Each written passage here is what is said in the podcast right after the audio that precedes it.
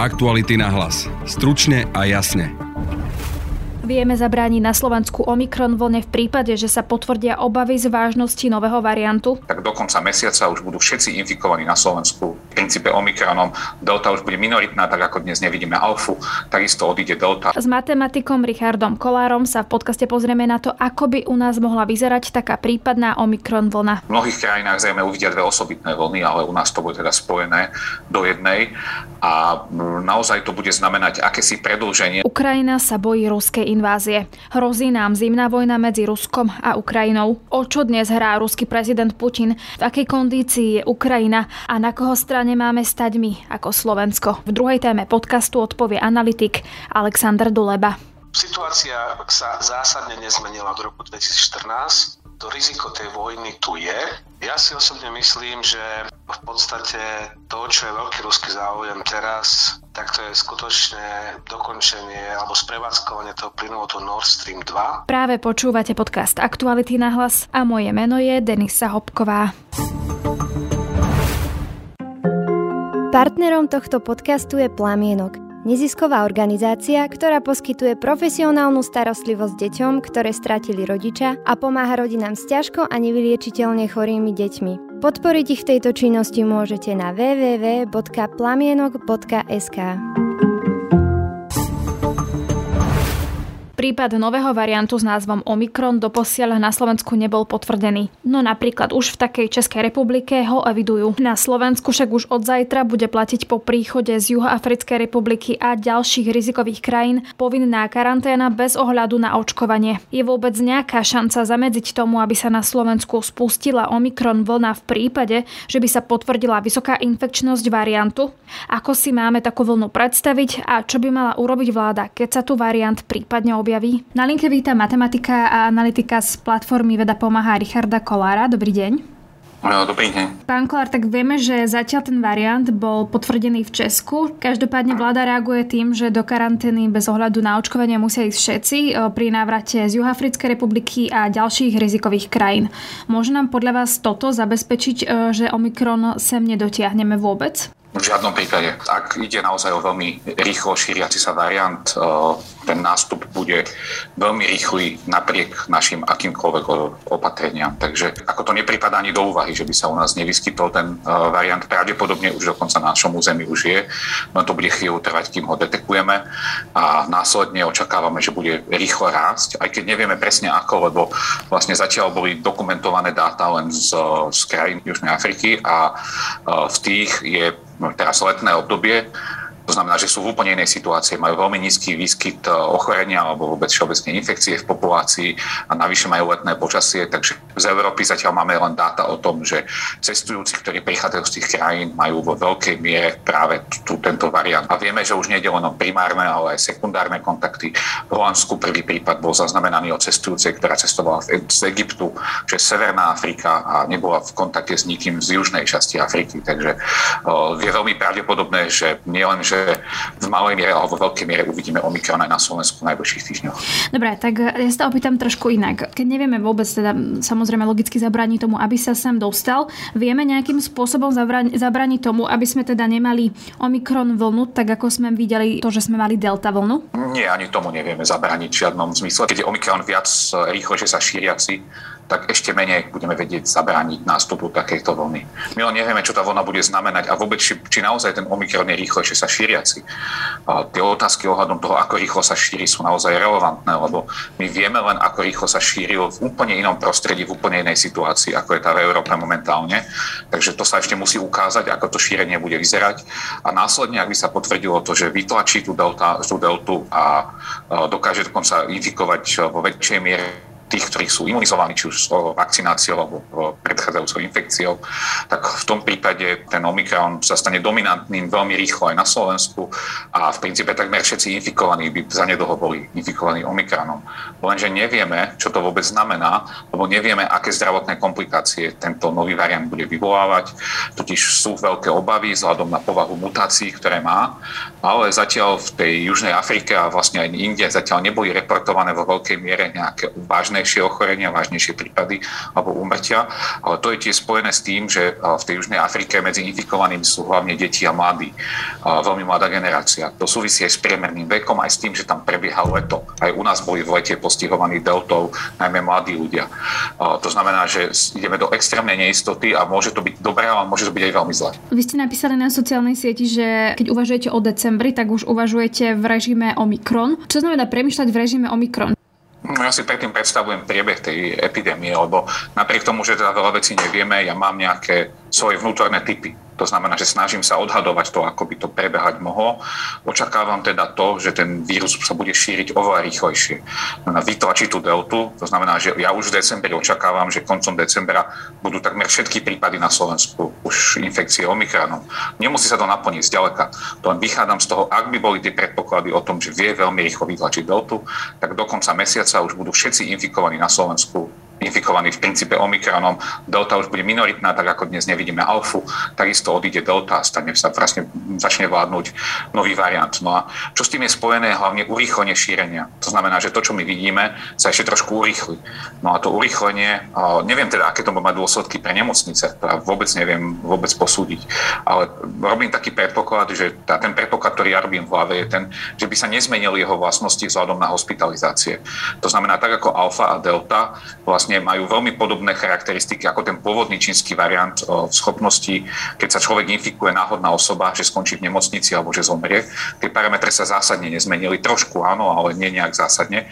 Takže to je spôsob, ako ja nad tým rozmýšľam. No ak by to tak bolo, tak by sme videli v princípe namiesto poklesu, ktorý teraz očakávame, a už vlastne vrcholu tej vlny, by sme videli zase ako keby znovu zastavenie toho poklesu, ešte my neklesáme, hej, očakávame, že príde v najbližších týždňoch, tak by sa to znovu rozbehlo a tá vlna by bola rýchlejšia, strmšia a väčšia.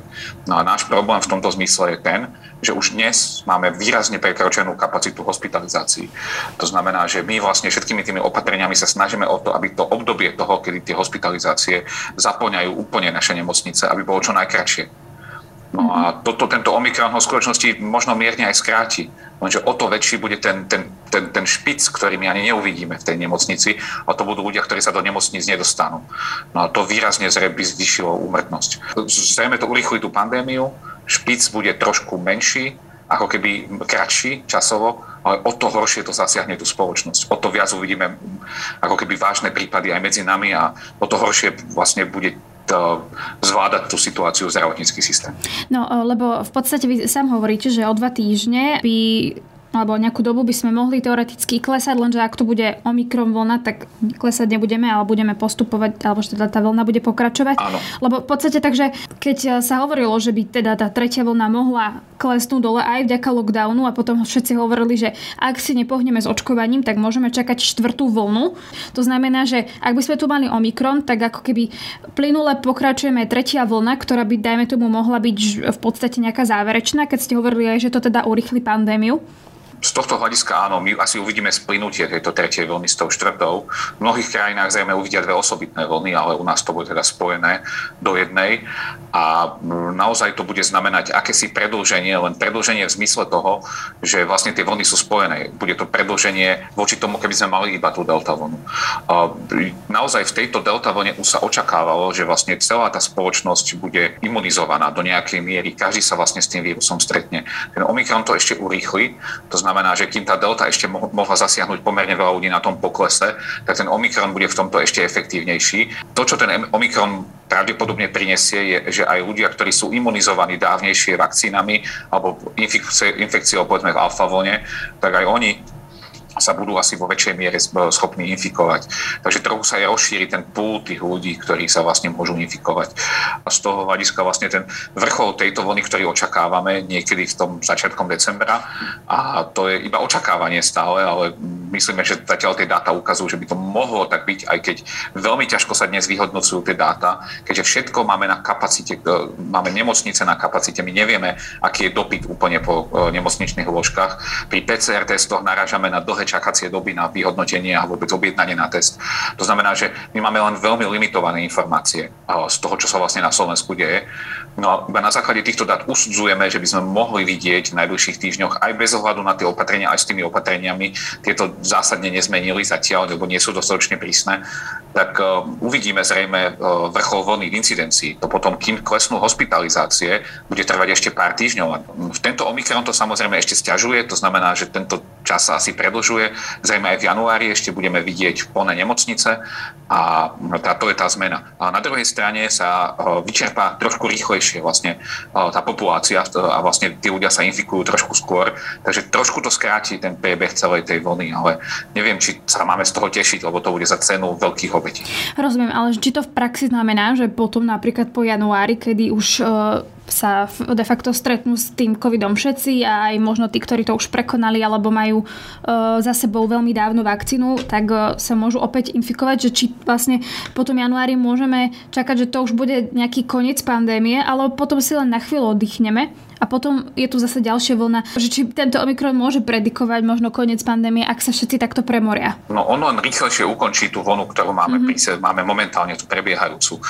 Čo bude ďalej, nezávisí až tak od Omikronu, ono závisí o tom, aké ďalšie varianty ten vírus bude mať a bude záležať aj od našej reakcie vlastne na to, čo sa bude diať. Napríklad jednou vecí, s ktorou sa dnes stretávame a je taká pre mňa nie úplne pochopiteľná je, že aj očkovanie aj tretími dávkami stále prebieha s pôvodnými vakcínami. Tie boli dizajnované pôvodné vakcíny na ten pôvodný čínsky vírus. To nebol ani ten, čo sa prvý vyskytol v Európe, v Taliansku. To je ešte ten pôvodný čínsky, ktorý už do Európy sa dostal v smutovanej forme. To znamená, že my máme dva roky staré vakcíny a tie už nie sú úplne až tak efektívne, ako boli pôvodne na ten pôvodné varianty. Takže my keď nad týmto takto uvažujeme, tak musíme si predstaviť, že tá situácia je v princípe veľmi podobná, ako sme mali po tej alfa vlne, že po nej sme vlastne ešte sme nemali nikoho zavakcinovaného a mali sme prístup vakcín, ktoré prídu v najbližších mesiacoch. Aj momentálne to tak je, tie vakcíny na Omikron sa objavia najskôr začiatkom, koncom jary alebo začiatkom leta u nás na Slovensku. To proste trvá ten vývoj, aj distribúcia, aj tým, kým vôbec sa to dostane ku nám. Tak Takže mm, to, to ešte chvíľku potrvá. No a to znamená, že my v tom lete, ak e, budeme mať dispozícii tie updateované vakcíny, ak teda prídu, tak e, v tom prípade budeme vo veľmi podobnej situácii ako pre tou deltou, lenže navyše budeme mať veľa čerst, ešte viac čerstvo infikovaných, ešte väčšiu percento imunizovanej spoločnosti. A to znamená, ak by aj prišla znovu taká zmena, ako prišla s tou deltou, tak už bude tá ďalšia vlna zase menšia o toľko menšia, o koľko sme vlastne sa posunuli v tej, tej celej spoločenskej situácii. Takže z toho hľadiska z toho hľadiska sú tie výhľady lepšie. Tie ďalšie vlny by mali byť už výrazne tlmené a, a dúfajme, že už budú aj s updatovanými vakcínami. A táto kombinácia by nám mala spôsobiť to, že vlastne do tých ďalších vln by sme už mohli prichádzať, ako teraz Veľká Británia prechádza touto vlnou. To znamená, možno budú čiastočne krátku dobu nejak potrebné akési opatrenia, ale už by sme sa nemuseli báť o to, že nám skolabuje zdravotnícky systém.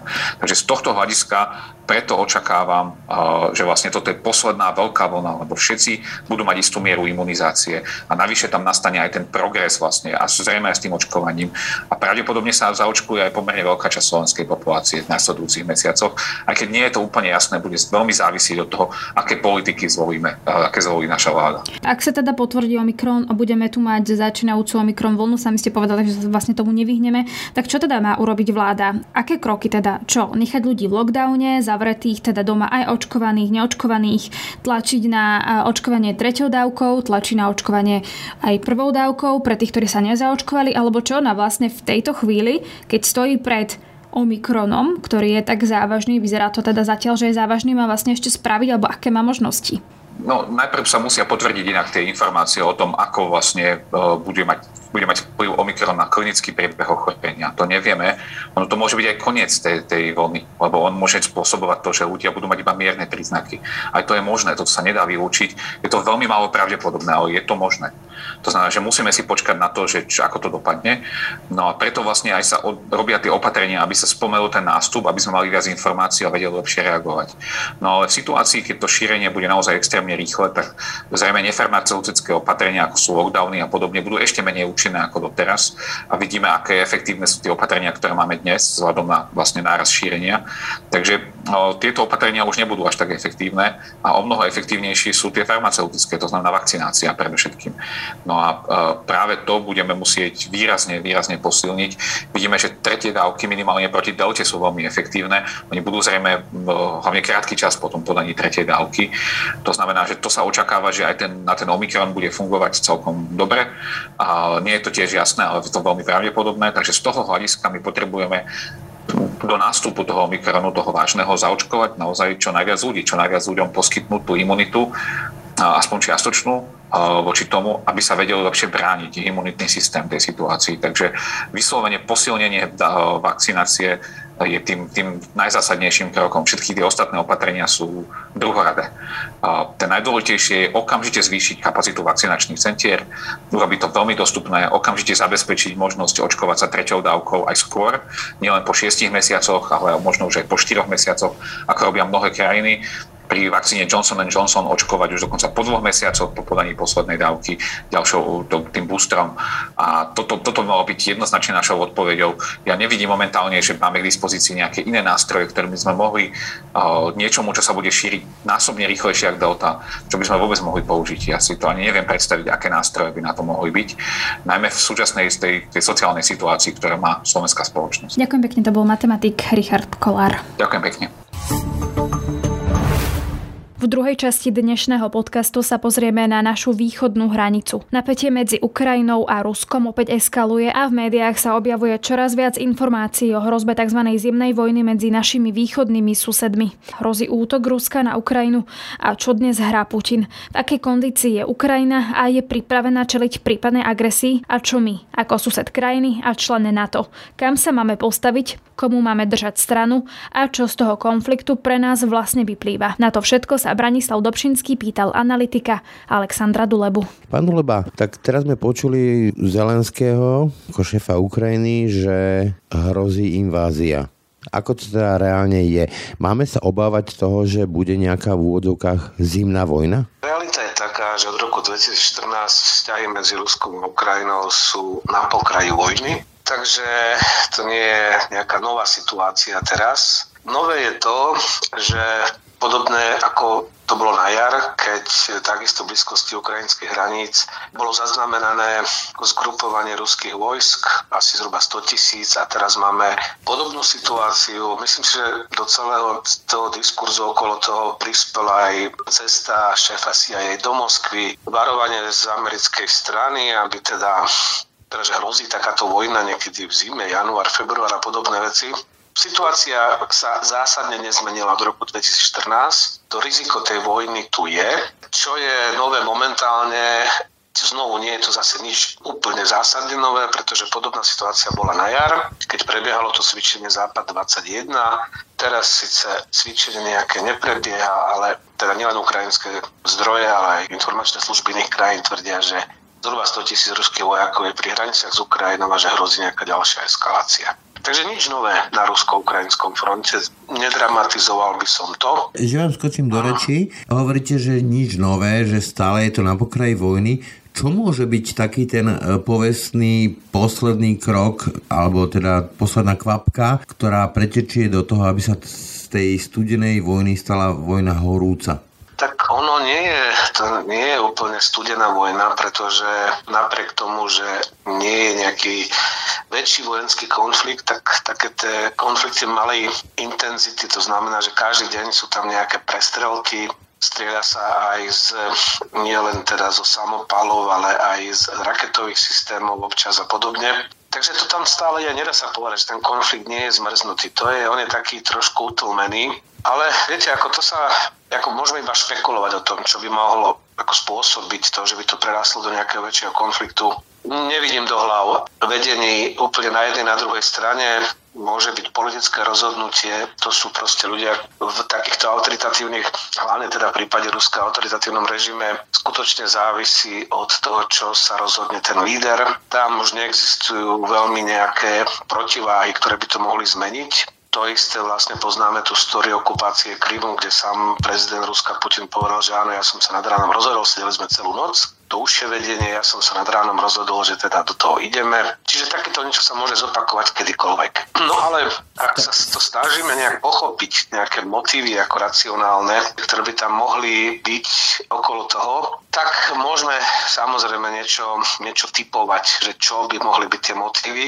Ja si osobne myslím, že v podstate to, čo je veľký ruský záujem teraz, tak to je skutočne dokončenie alebo sprevádzkovanie toho plynovodu Nord Stream 2. Je to strategický záujem Ruska, Rusko potrebuje vyvážať a zároveň je tu ešte niečo navyše. Rusko si potrebuje dokázať, že je schopné zmeniť európsku legislatívu nátlakom. A ako nátlakové akcie, ktoré slúžia, tak to nie je len to, že proste sa znovu rinčí zbraniami pri ukrajinských hraniciach, ale sme svedkami situácie na polsko-bieloruskej hranici. Lukašenka proste stratil suverenitu.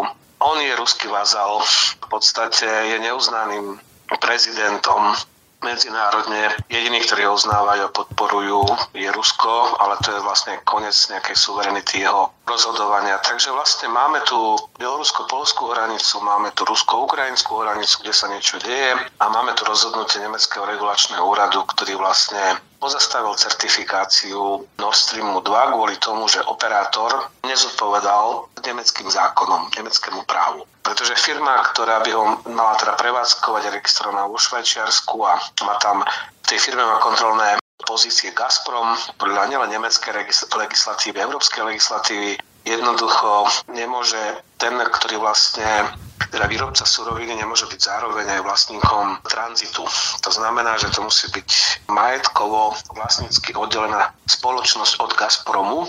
No toto je proste problém. No a jednoducho Rusko a aj ruská diplomácia sa snaží dosiahnuť to, aby ten plynovod dostal výnimku, na, čiže s porušením európskeho a nemeckého práva. Čiže o toto sa hrá. Úplne jednoduchá otázka, ktorú si asi kladie veľa poslucháčov, ktorí nás teraz počúvajú. Chce Putin vojnu? Má na tom nejaký záujem?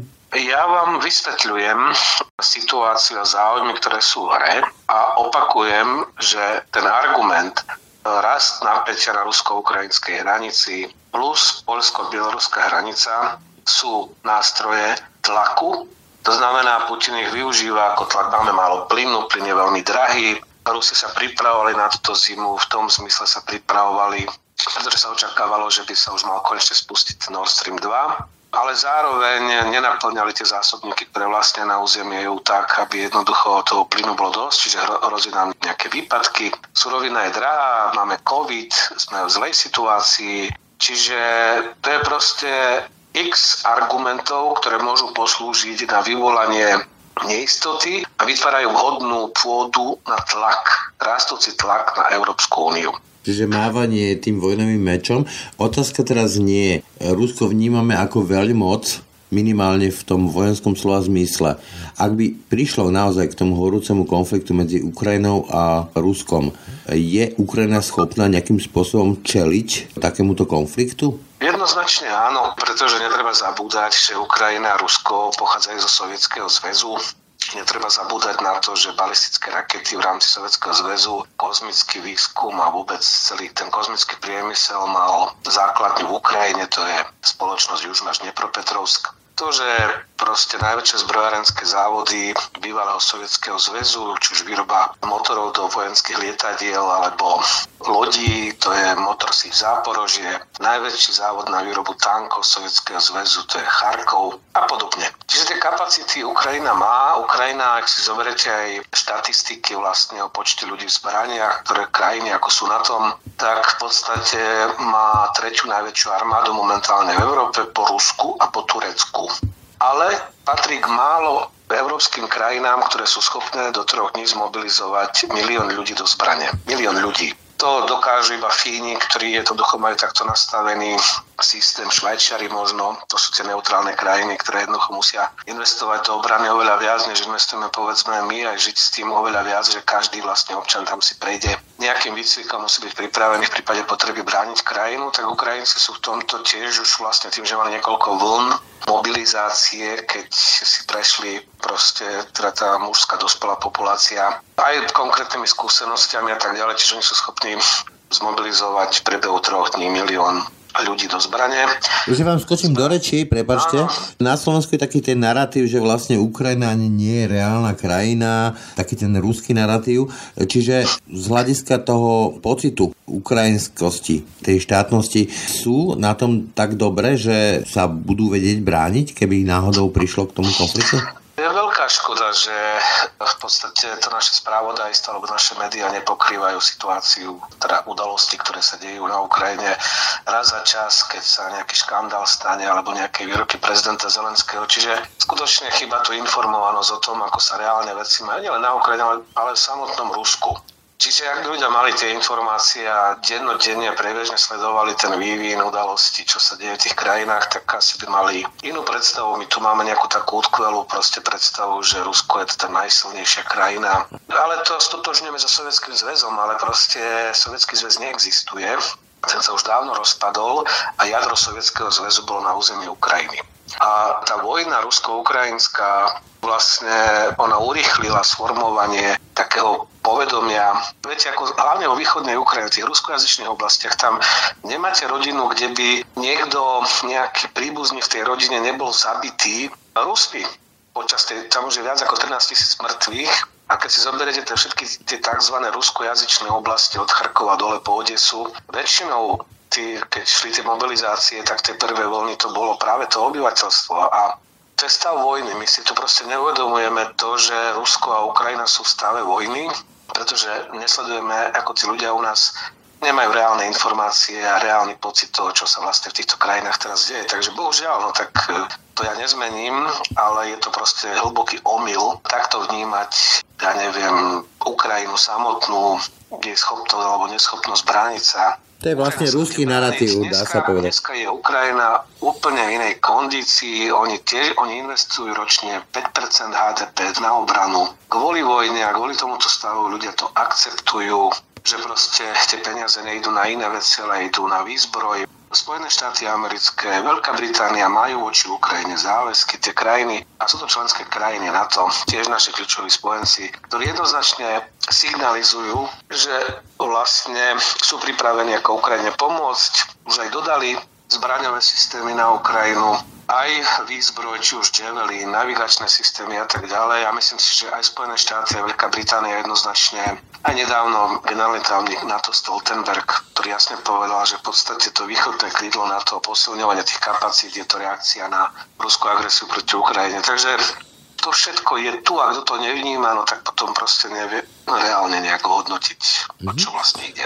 A čo môžeme my ako maličká krajina na hranicách Ukrajiny, ale zároveň člen NATO a Európskej únie urobiť v tejto situácii? Ako by sme sa mali správať my?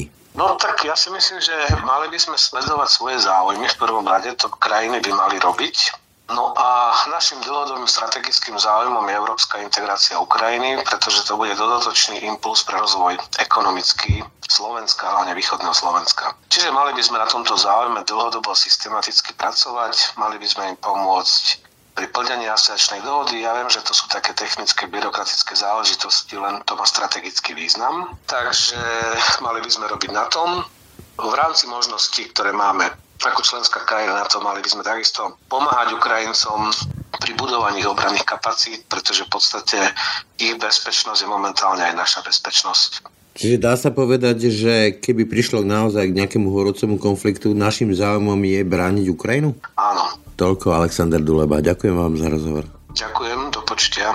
No a to je z dnešného podcastu všetko. Viac našich podcastov nájdete na webe Aktuality.sk a v podcastových aplikáciách. Na dnešnom podcaste spolupracoval Branislav Dobšinský. Od mikrofónu sa lúči a pekný zvyšok dňa želá Denisa Hopková. Aktuality na hlas. Stručne a jasne.